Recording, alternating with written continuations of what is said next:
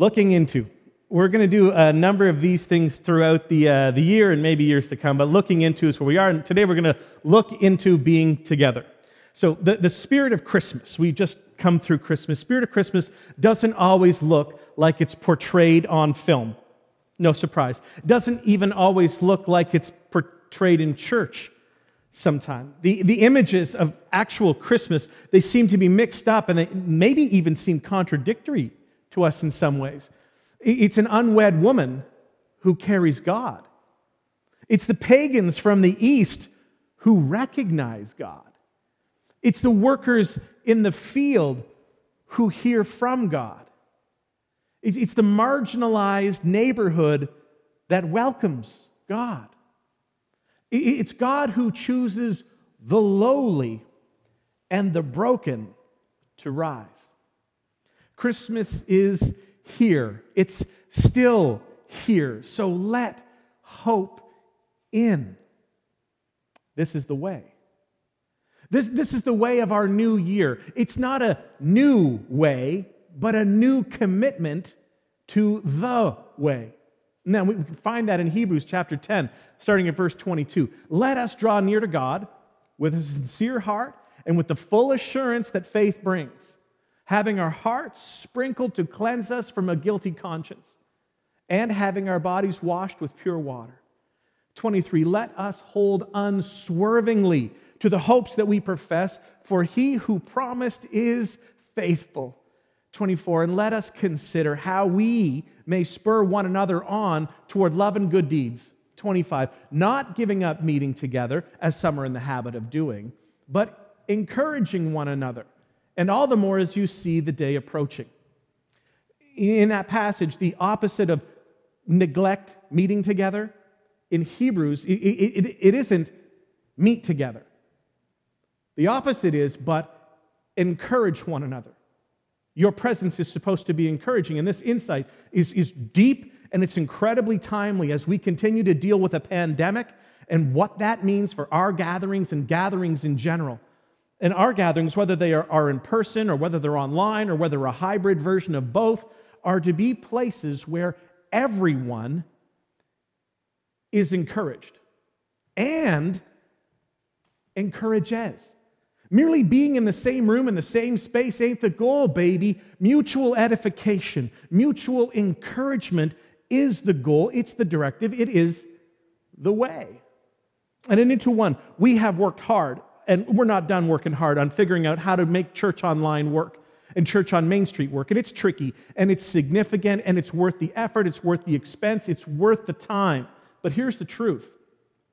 It's not just a problem for church leadership to wrestle with and solve.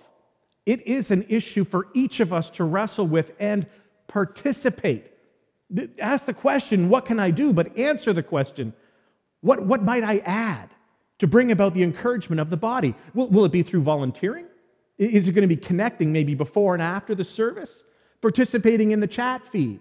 In what ways, new ways, old ways, may I behave generously to the church family, to my church family? Generosity and time, treasure and talent, all of these things, and not just one of them and not just some of them. What will I do, not could I do, what will I do to bring about the effective gathering of the people of God? What will I do to encourage others even as I come to receive encouragement? We believe in the faith and the practice of that faith interacting with each other. The church is a family. It is not like a family, but a real spiritual family of brothers and sisters who love each other and have real obligations to one another. The model of family interactions goes even farther. Perhaps we could look at these interactions as a similar way to the way that we think about marriage. We choose our marriage partners largely, our life partners. And we choose, in many cases, we choose our church family also, at least the local expression of it. It even goes so far as to be, you get married to the whole family. And you say, you know what? Well, I only wanted that one. But I got all these ones as well. We are still family. We can't tell Jesus that we love him and that we hate his wife. The bride of Christ is the church. We are the bride, and we have to work at our relationships being together. So a great marriage is the result of the union of two great forgivers. The people of God, in one sense, are known as the forgiven. But in another, maybe more powerful, more transformative way, the people of God make a way in the desert for the coming king. They proclaim and they display the king and his kingdom. The people of God are known by themselves to be the forgiven. But they breathe life into the kingdom when they behave as forgivers.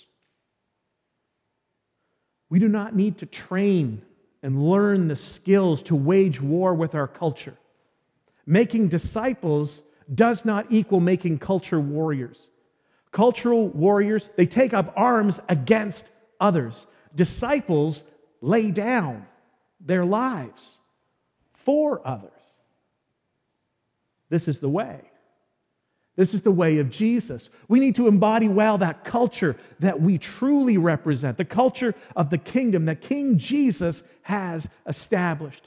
Together, we need to find out what to do. How are we going to do this? To lay down our swords, whatever it is our swords are. How to daily pick up our cross. What does that look like for you? To bear the burdens of others. To love our neighbors well. Who's my neighbor? And here's to the brave ones who are out there. You who are trying to be what you didn't see. You are modeling a way of being that was never modeled to you. Hats off to you. Keep it up. And as I look at the way the pandemic and all the racial and the gun violence and all the talk, it continues to destroy lives. The common heartbreaking thread is that we value our personal freedoms too much to take any real substantive actions. Our will to pursue the common good is stunted and anemic. For too many of us are known more for our whining and our complaining than for our rejoicing and our gladness. We are the people of God, saved from eternal separation from God, chosen, met by God, forgiven, and we are gifted and we are provided for. Our God came to us. He came for us. Joy to the world. How quickly we forget. And then self-pity spoils the garments of Christ's bride. Kindness is the most significant sign of spiritual transformation. It is the one fruit to rule them all. Love is the essence, and shared love smells like kindness. Weave kindness into your habits and into your goals. Be boldly kind. Be fearlessly kind. A.B. Simpson, he's the founder of our family of churches, the Alliance, said long ago, at the end of the 19th century, we're due for a gospel that drives out fear rather than depends on it. It is for freedom that Christ has come.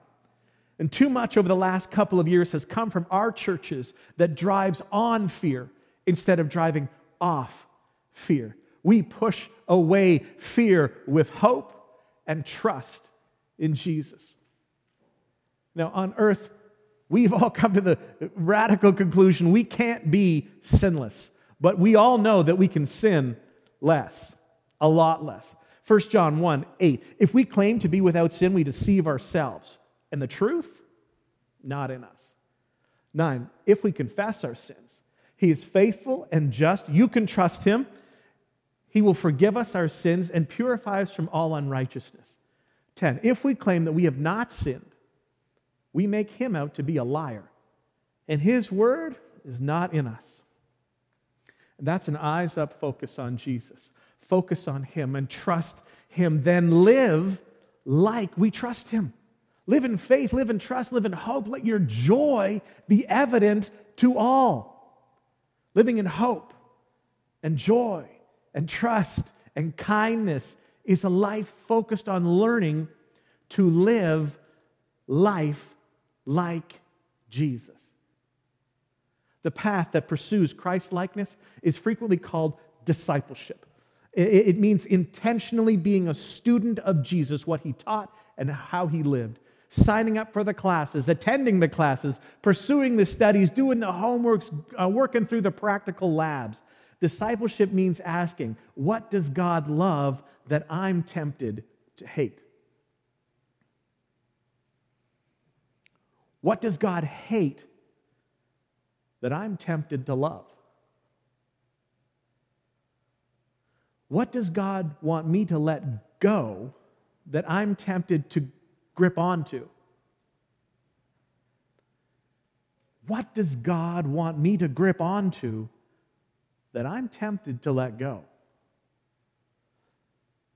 These are self-assessment questions, a great way to start a new year, to help start your new year the right way, on the right foot, with properly focused goals. Work them into whatever else it is that you've got as your resolutions, but let's focus our minds wisely. And so to help you with that, I have three truths that Christians believe that empower trust and joy. And who doesn't want more trust and joy, honestly? First, our bad things will turn out for good. Romans 8:28, and we know that in all things, God works for the good of those who love him, who have been called according to his purpose. Second, the good things we have can never be taken away from us. Romans 8:29, for those God foreknew, he also predestined to be conformed to the image of his Son, that he might be the firstborn among many brothers and sisters. 30, that he predestined, those he predestined, he also called. Those he called, he also justified. Those he justified, he also glorified. 31, what then shall we say in response to these things? If God is for us, who can be against us? Romans 8:37, no, in all these things we are more than conquerors through him who loved us. 38, for I am convinced that neither death nor life, neither angels nor demons, neither the present nor the future, nor any powers, 39, neither height nor depth nor anything else in all creation will be able to separate us from the love of God that is in Christ Jesus our Lord. Third, the best things are yet to come. Romans 8:18, I consider that our present sufferings are not worth comparing with the glory that will be revealed in us. 19, for the creation waits in eager expectation for the children of God to be revealed.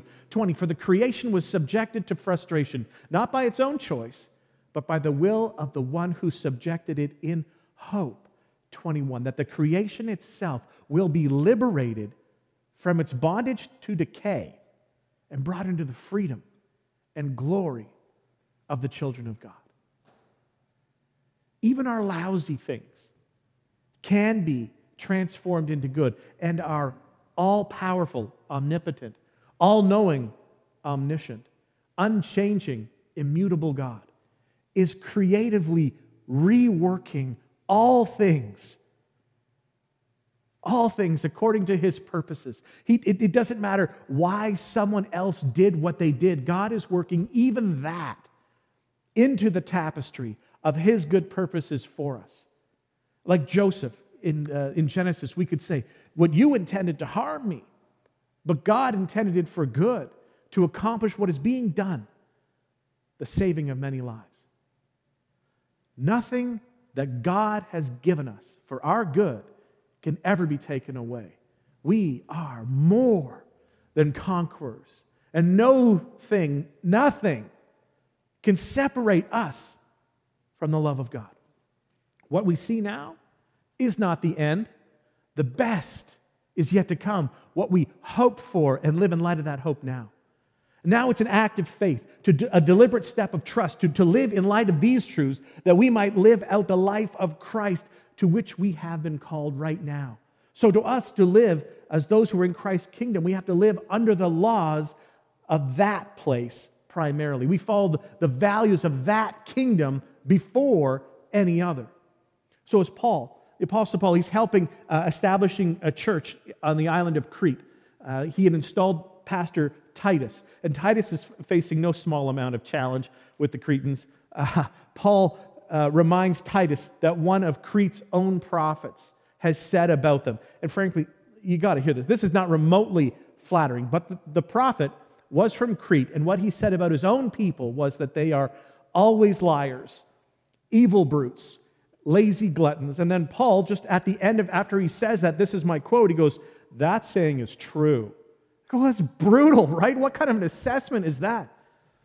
But I suppose there are some descriptions like that that might feel like they apply to us in our culture as well. So later on in Titus chapter 3, when Paul gives his recommendations, his reminders to Titus, they might also very aptly apply to us in our culture.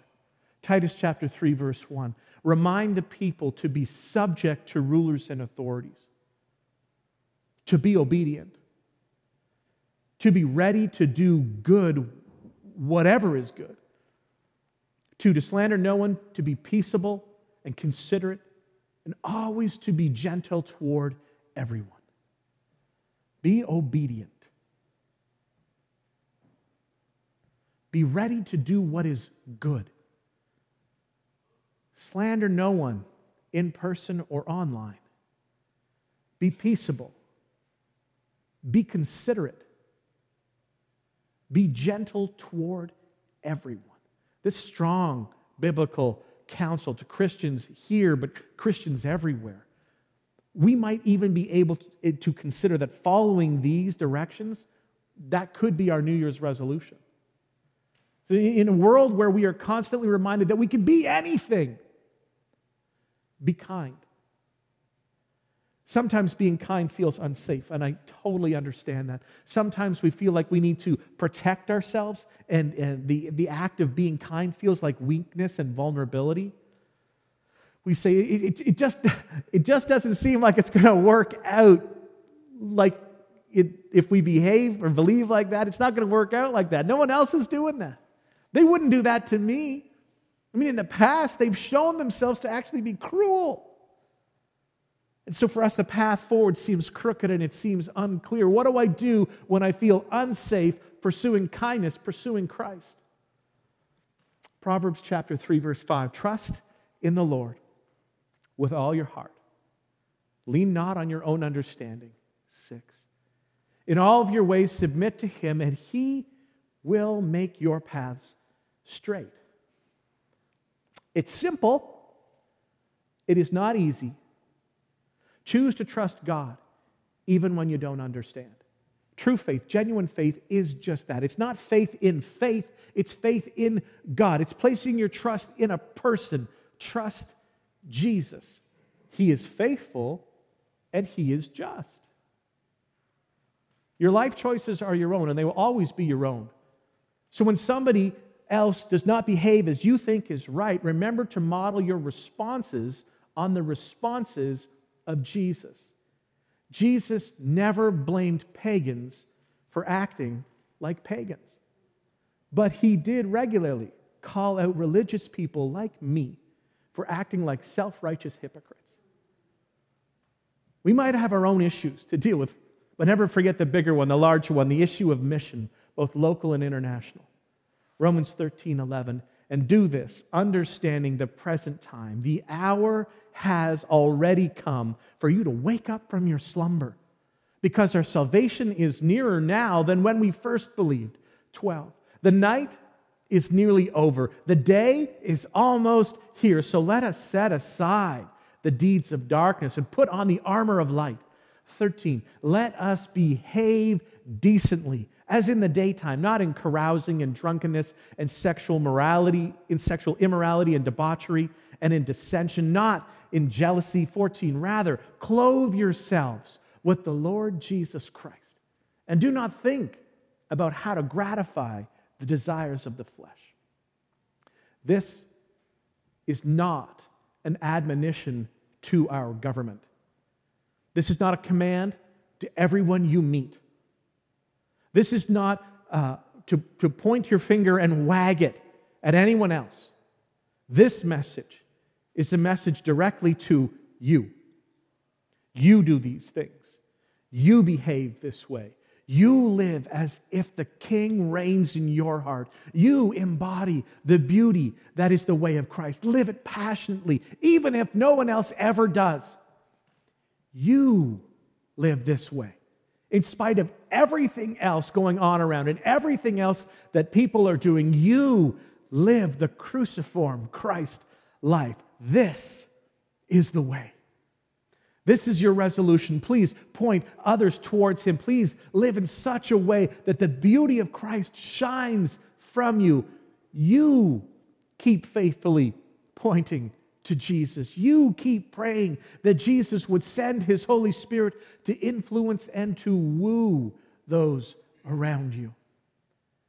The Spirit of Into One is largely the unity given by Christ through the power and leading of the Holy Spirit. Unity doesn't require us to set aside our differences, but it does require us to do the hard work of love when we have differences. In the Gospel of Luke, the prodigal son, he doesn't return home because of a renewed love for his father. He comes back home simply to survive because he ran out of money. And he's starving. And his father is perfectly fine with that. Just come home. God just wants you to come home. Call others to come home. Christmas is no time for the church to be more cynical than the world. So let's stop complaining about the world and reach it instead. Give an alternative that is worth choosing. Live in such a way that that alternative becomes desirable and clear. This is the way. Walk in it. Kind Father, I thank you for the grace that you showed in sending Jesus to earth. The grace that you show to people who don't listen to you at all. Thank you for the grace that you have shown to me when I have ignored what I know clearly to be true. Thank you for your mercy in not giving me what I have deserved. Thank you for your grace in giving me what I clearly don't deserve. As I stand at the opening to 2022, there is a message that we could bond together to share as we point to Jesus, to point to the one who loved us so much that He sent His Son to earth. He did not come to condemn us, but to save us, and to save us from a life of bondage into a life of freedom. May we live well in our freedom, never selfishly, but always willing to share this truth, this reality with those who are around us. For my friends who are listening both here and afar, meet them today, Lord Jesus, I pray. Remind them of who you are. Wash clean any of our misconceptions.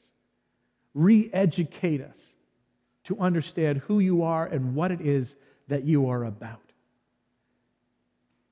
You have been misrepresented so many times, both outside the church and sometimes from within the church. As we start this new year, may we understand clearly what it is you have for us, the blessing that you have offered up on our behalf. Remind us of that even this morning. Amen.